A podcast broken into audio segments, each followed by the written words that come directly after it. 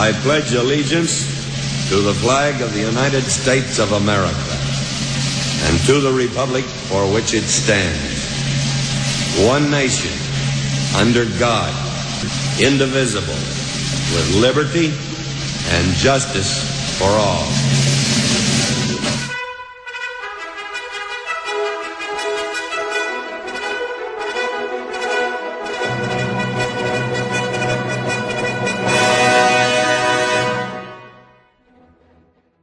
Welcome to the Old Time Radio Westerns. I'm your host, Andrew Rhynes, and today's episode is brought to you by Amazon.com. If you plan doing any online shopping, first go to OTRWesterns.com slash Amazon to start your shopping experience today. Well, today's episode is going to be Horizons West. That's right, that continuing saga of Lewis and Clark. We don't have an original air date because we're unsure exactly when this aired, but this is the seventh episode. Out of 13, number seven, we're coming close to the end. The title of today's episode is To the Pacific. Hope you enjoy, and I hope you guys enjoy this series.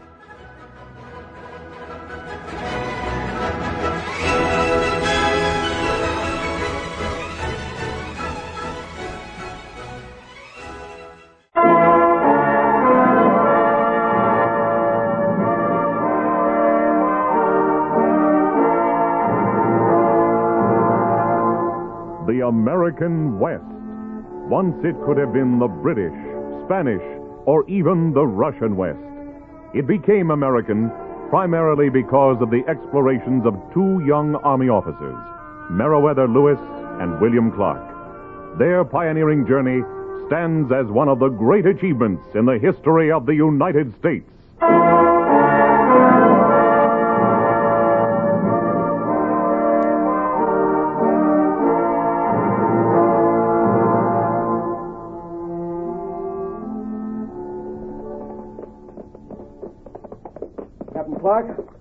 Clark? Here, Sergeant Ordway. Sir, there's no more trail up ahead. Uh, no more trail. That's right, sir. Halt! Coulter! Bratton, Cruzat, pass the word. Halt! Halt! Pass the word. What's the matter up here, Billy? Ordway says we've run out of trail. Well, let's have a look, Sergeant. Yes, sir, Captain Lewis. Even the big orange sheep would have trouble with this path. His guides, old Toby and his son, aren't doing very well. Ordway, go back to Toby. Find out what's wrong. Yes, sir. Toby's supposed to know the Nez Perce Trail from the Missouri to the Columbia, according to Chief Waite. The chief told Sacagawea, his own sister, that Toby and his four boys were reliable. I can't understand. Well, they did get us through the Lemhi. And three of the sons deserted. Wonder when old Toby and the other boy plan to leave us. When you look at that trail, Meriwether, narrows to about six inches. And the drop off stays the same, about a thousand feet. Captain, hope he swears this is right. He says maybe a slide's partially blocked the trail. I guess we'll have to take his word for it. We'll cut a path. Sergeant, break out those axes. Yes, sir. Bratton, Coulter, Shields, Collins, bring your axes. Widen that trail to three feet. Give those horses a little leg room in there. All right, pull back. I don't see anything but cliffs up ahead. I hope Toby's right. There's supposed to be a mountain valley not far from here, the uh, the country of the Flathead Indians. No more room up here. Keep those horses back. Hold them. That one, hold him, I said. He's going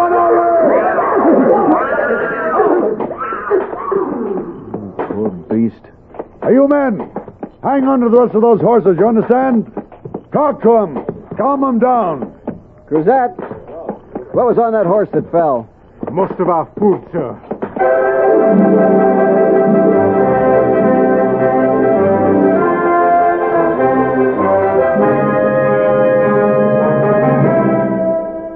Horizons West, the continued story of the Lewis and Clark expedition. Now, with Harry Bartell as Meriwether Lewis and John Anderson as William Clark, listen to Chapter 7 To the Pacific.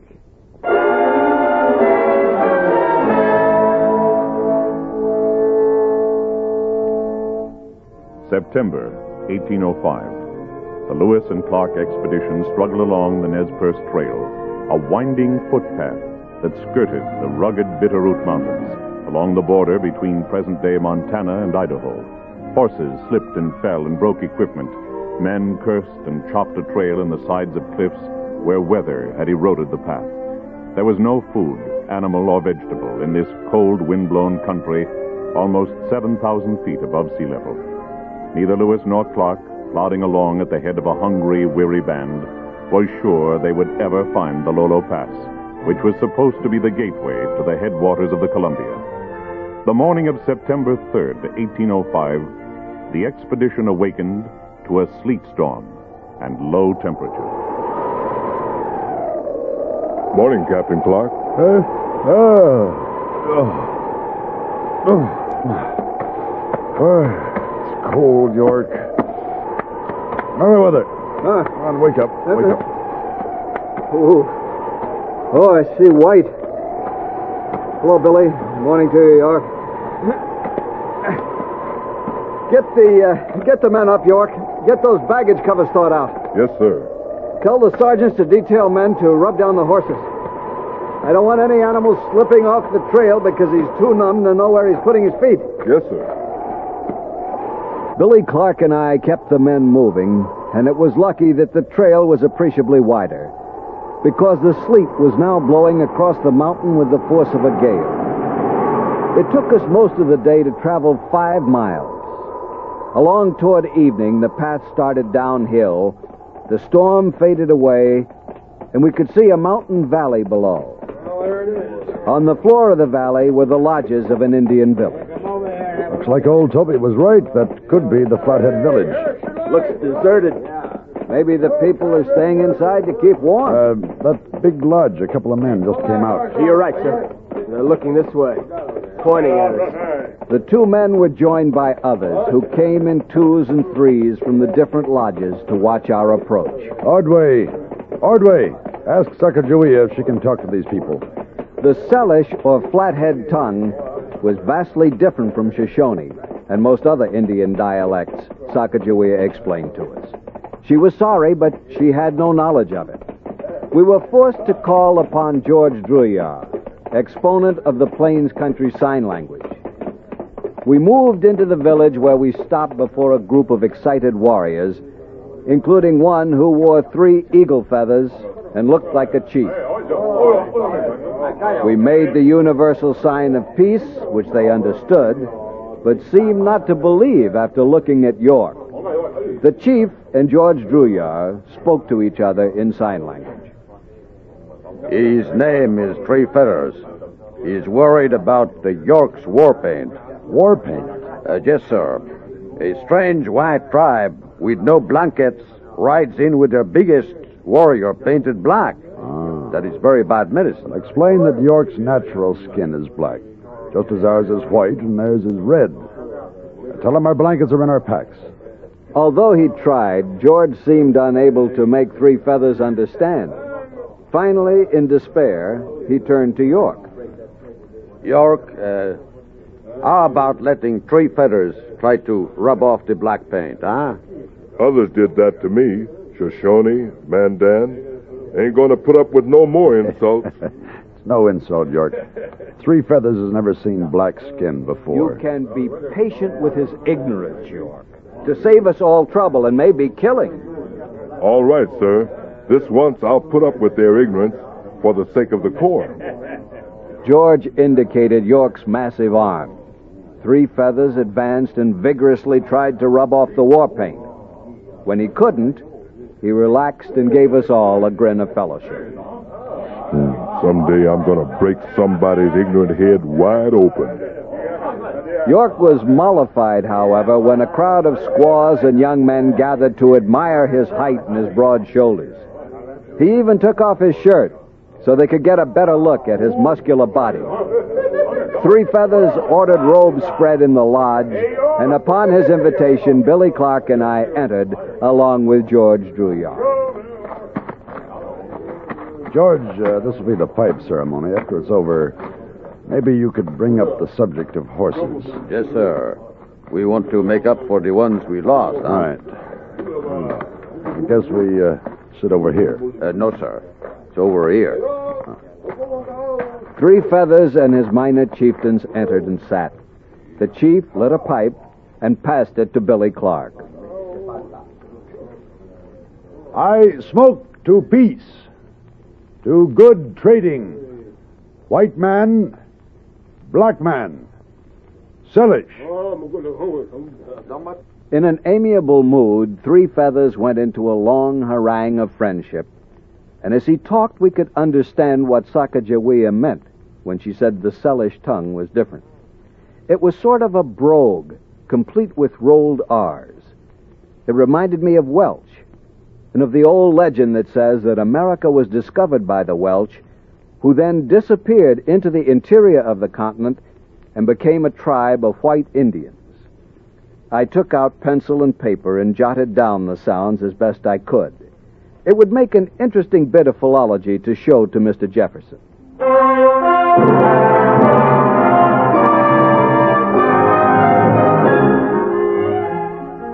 We acquired nine good horses from the Flatheads and got directions to the Lolo Pass, which jibed with old Toby's. Despite his indecisive ways, old Toby was proving to be a tolerable guide. We moved down valley to a fork of the Bitterroot River, where we stopped to make camp and prepare for the rigors of the Lolo Pass. Unsaddle an egg! Stow the baggage! Captain Lewis, Captain Clark. Yeah, Good fire you have going there. Yes, sir, but Make another one just for warmth. yes, sir, but what'll I cook? No flour, no corn. Nothing, sir. I sent George Drouillard out with a rifle and a pack horse early this morning, right after we left the Flathead. Well, then we can hope George is a mighty fine hunter. But there ain't no game to shoot. Excuse me. Uh, where do you think you're going? To pick your supper, sir. Wild choke cherries. I'd rather go hungry. I am just in time. Will you gentlemen look at that fine deer Mr. Drouillard got on that horse? Ain't he a pretty hunter? If you'll excuse me, I'll just heft this fine meat off the horse and take it over to where it'll do the most good at my cooking fire. Thanks for coming through, George. You sure boosted morale. I shot it one hour ago when I was on my way back, empty-handed. We named the camp Traveler's Rest. We spent two days preparing for the Lolo Pass, resting the horses, repairing equipment. On September 12th, we left Traveler's Rest and began climbing the rugged crags of the Bitterroots. When we reached the 7,000 foot summit of the Lolo Pass, it began to snow. For three days, the weather worsened, and it was a miracle that we didn't lose any men or animals. On the 17th, we began to come out of the mountains. Billy, it's a little warmer. I'm glad to be out of that snowstorm. Oh, so am I. We've got to solve this food problem soon. Lower altitudes and warmer weather ought to mean that we can find some game. Why don't I take George Drouillard and the other hunters and uh, push ahead?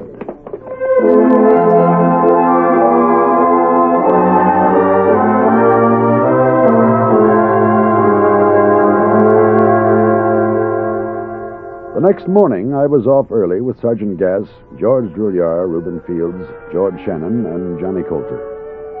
Two days of ranging the country netted one wild horse, which we left hanging from a tree for the main party. A few hours later, we encountered two wandering villages of Nez Perce Indians. Through Drouillard's sign language, we talked to them, and they seemed honest and friendly. They sold us surplus food, dried salmon and camas bread made from roots.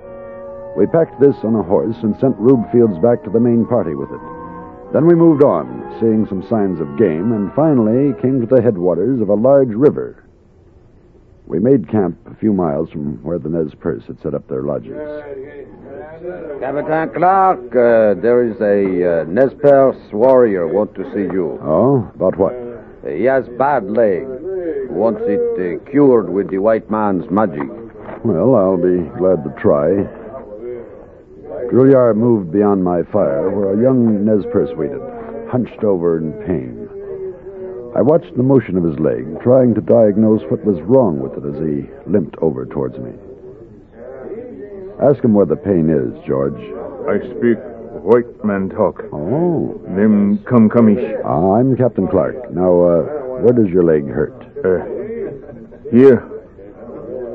And here. hmm The thigh and the bend of the knee. Uh, lie down on this blanket. Yes. Lie down. I'm going to pull the leg hard, and it will hurt. And then we'll get well. Then it will get well. Then come comish ready. Pull. Uh, George, brace his shoulders. Yes, sir. All right, boy. Now, you remember, this will hurt. I take you by the ankle with both hands. See? Come, comish see. All right. Now. Pull. There, there, there. Now, soon the strain will go. Uh, George, there's a bottle of liniment in my pack. Get it, will you? Yes, sir. Concamish, where did you uh, learn white man's talk? Many sleeps ago, came Kamishin country of Chinooks near Columbia. Chinooks try to kill. Mm-hmm. White trap a man from north drive Chinooks away. They keep me two moons till they cure wound from Chinook spear. I'm glad the trappers helped you. Uh, here is the liniment, sir. Kamkamish, I'm going to rub this into your leg. It may feel like it's burning at first, but that'll go away and your leg will be much better. Ken Kamish, uh, grateful. You go to big stinking sea? Chinook country? Yes, uh, this river, uh, I call it the Clearwater, does it run to the Columbia? Use canoe. Sometimes portage. But, uh, good most way for boat. I see. Now, here, Kamkamish, take this bottle. Rub the liquid in like I did every day until the bottle is empty. Uh, thank you. White man, very good. I speak good words to my people.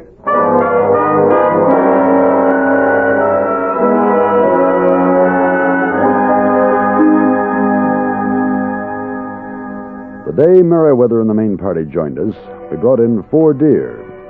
Unfortunately, it was more than enough meat because Meriwether and his party were unable to eat. The sudden change to a diet of dried salmon and camas roots had given them all dysentery. Nevertheless, Meriwether insisted upon making plans for the resumption of water travel as soon as he had seen the river. You say the Clearwater is navigable and leads to the Snake River, and that takes us into the Columbia. Well, there are rapids. There'll be portages. Nothing as bad as the Great Falls of the Missouri, I hope. Nothing could be that bad. I told Sergeant Gass to select trees to make into good, strong dugouts.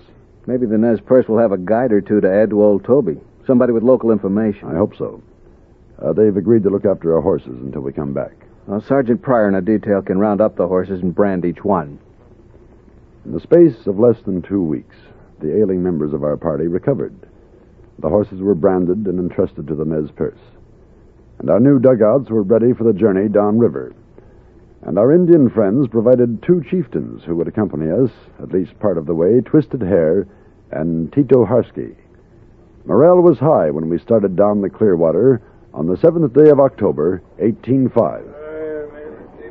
Captain Clark, it's a treat just to be riding a boat.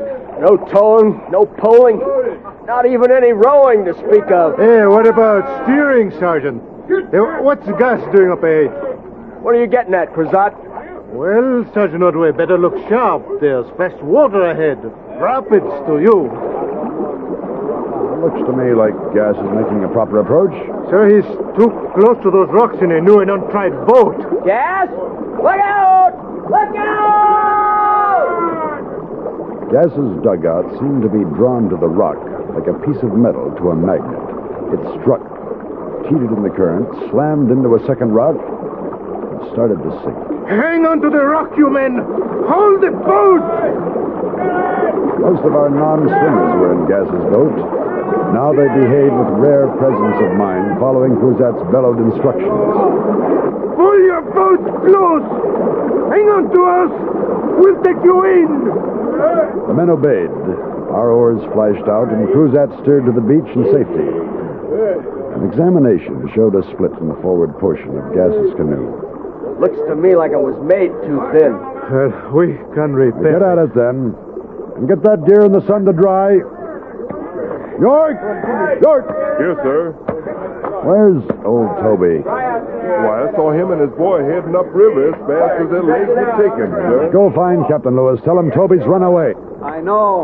I know. They ran east without paying any attention to me. Or to me either, sir. Uh, this morning, old Toby was pretty scared of the dugout. He say he do not like the big water. I guess we've seen the last of him. Lucky we've got Twisted Hair and Tito Harsky to guide us. York, if you feel like making the fire, the Capitan Luis and I shot some blue teal. Teal? That's good. What about bigger game? Any signs? Not a thing. Looks to me like we're going to have to become salmon eaters, like the Indians.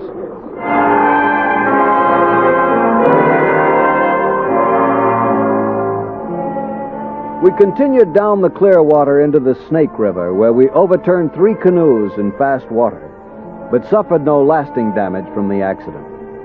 What bothered us most were the persistent reports from friendly Indians that the nearer we came to the ocean, the more unfriendly and dishonest the natives.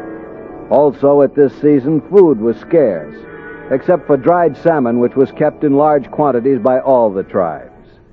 Despite these intelligences, when we actually turn from the Snake into the Columbia, we yell congratulations from boat to boat. The Columbia! The Columbia! Columbia! Three cheers for us! Good beach ahead. Lay into shore. Lay into shore! Lay the shore!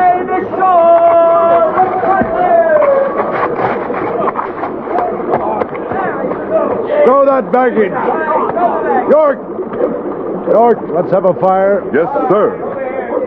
What is it, Scannon? What's the matter, boy? Up on the hill, sir. Indians. Capitan, they are coming down.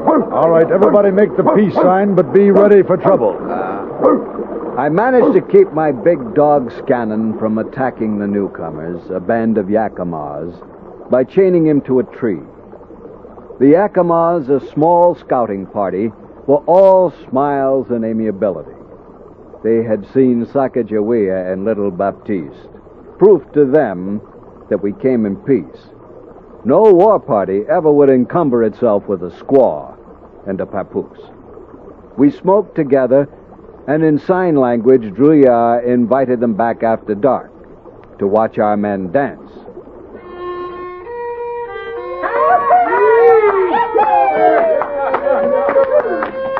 The Yakimas returned that night. Two wore red British Army coats, and a third sported an American Navy pea jacket.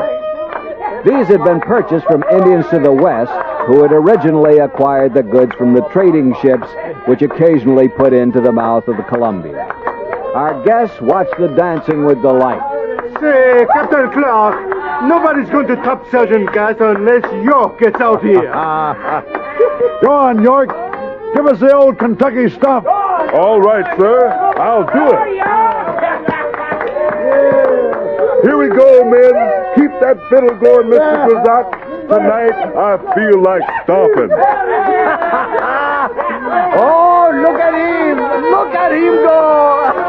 I've never seen anything like it. I was wrong about the Kentucky stomp. This is brand new. This is the Yakima stomp.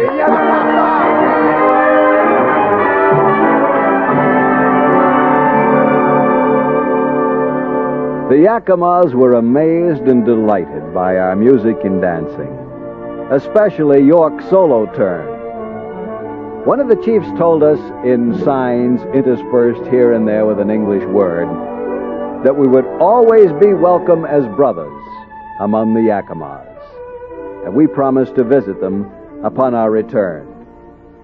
On October 22nd, we approached the Celilo Falls of the Columbia. We camped above them, and Cruzat and I went to reconnoiter. Looks bad, Captain. Cruzat, what about that channel over there? Oh, too narrow, too rocky, no space to maneuver. Oh, we portage then. Oh, I'm sorry, sir. The men will have to be on guard, uh, according to our two Perce guides. They say the Indians in this region make a life work of stealing. We'll close the area to them. We'll post sentries with orders to shoot all intruders. Yes, sir. That's the only way. The portage wasn't difficult, and we made it without losing anything to the local thieves. After we had finished, Twisted Hair and Tito Harsky, our two Nez Perce guides, came to say their goodbyes. This was as far as they could go without risking their lives, because the tribes below the falls were at war with the Nez Perce. We were warned to watch the coast Indians, who were a despicable lot. In fact, the downriver Indians, according to rumor, planned to murder us the first chance they got. We pushed on and two days later reached the Dalles, the long narrows of the Columbia, which was nothing but rapids, the worst we had encountered west of the Continental Divide. That sure is rough water.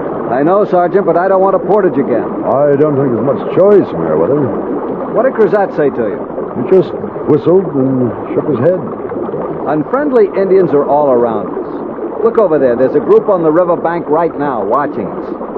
A portage will mean most of the men will be carrying boats and baggage and unable to defend themselves. That's when a smart chief would attack. What'd we get Cruzat over here? Yes, sir. Cruzat, Captain wants you. Coming. You uh, wanted me, sir? Can you or can't you shoot these rapids? Yeah, the water drops about 60 feet in two miles. That's very fast water. You think you'd have a chance in a canoe? Well, sir, I'd be willing to try it, but I wouldn't want anyone else to. They wouldn't make it, is that it? Yes, sir. I know it's asking a lot, but could you bring down every boat? I'll try it, sir, that's your wish.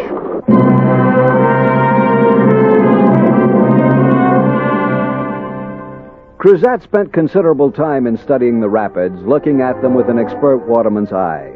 The rest of us stood by respectfully, waiting for the signal that he was ready. Finally, he took over the first of the dugouts, sitting in it as if he were the intellectual part of a strange new creature, half man, half boat. Then, expertly, even with a certain amount of indifference, he guided the canoe into the fast water. Noticing everything, even the different tones of color of the water which spoke of the nearness of submerged dangers. He battled the currents, twisted past the rocks, all at a speed that seemed incredible to me.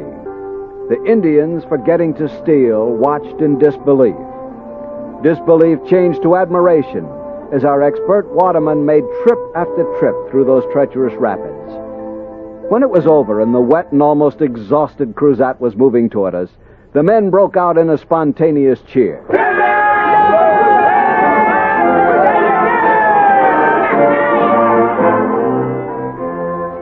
As we neared the Pacific, the weather became disagreeable, almost disagreeable as the boatloads of ill favored Chinook and Clatsop Indians who paddled out to look us over. Then, on November 7th, 1805, Meriwether Lewis pointed downriver. There it is, the Pacific. My eyesight was less keen. I couldn't see the ocean, but I could hear the pounding of the surf. The men showed little or no enthusiasm. Fog and rain were making us uncomfortable. Strong wind was whipping up the surface of the water, drenching us with spray. I can hardly see any more, Captain. Lay into shore! Lay into shore! Lay into shore! Lay into shore! Yeah, this is a miserable wet spot. Captain, what'll I do for dry wood? Can't start no cooking fire here. Hand out some dried fish then. Well, here it is the Pacific. Yes, but what's Pacific about it?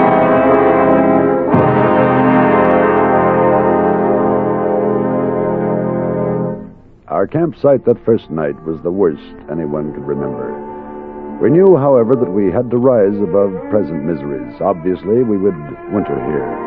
We would have to establish winter quarters and be on guard against the unfriendly, thieving Clatsops and Chinooks. However, we could be proud that we were the first white men and black to cross the vast American continent.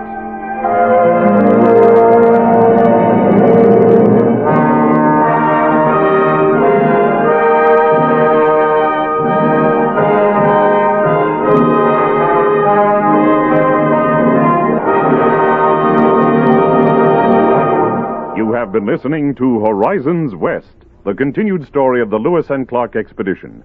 Chapter 7, To the Pacific, starred Harry Bartell as Meriwether Lewis and John Anderson as William Clark. Featured in the cast were Karl Swenson, Don Diamond, Cliff Holland, Eddie Firestone, Jim Boles, and Dal McKennon. Our story was written by Karl A. and William Tunberg and directed by William Lally. Sound patterns by Gene Twombly. Michael Rye speaking.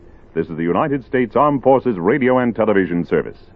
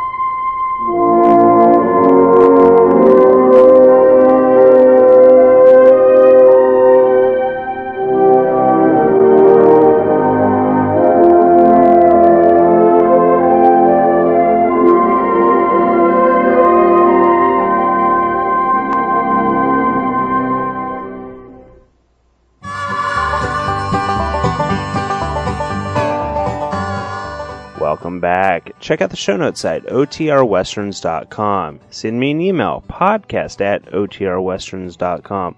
Call, email, voicemail, 707 98 OTRDW. Again, that's 707 986 8739.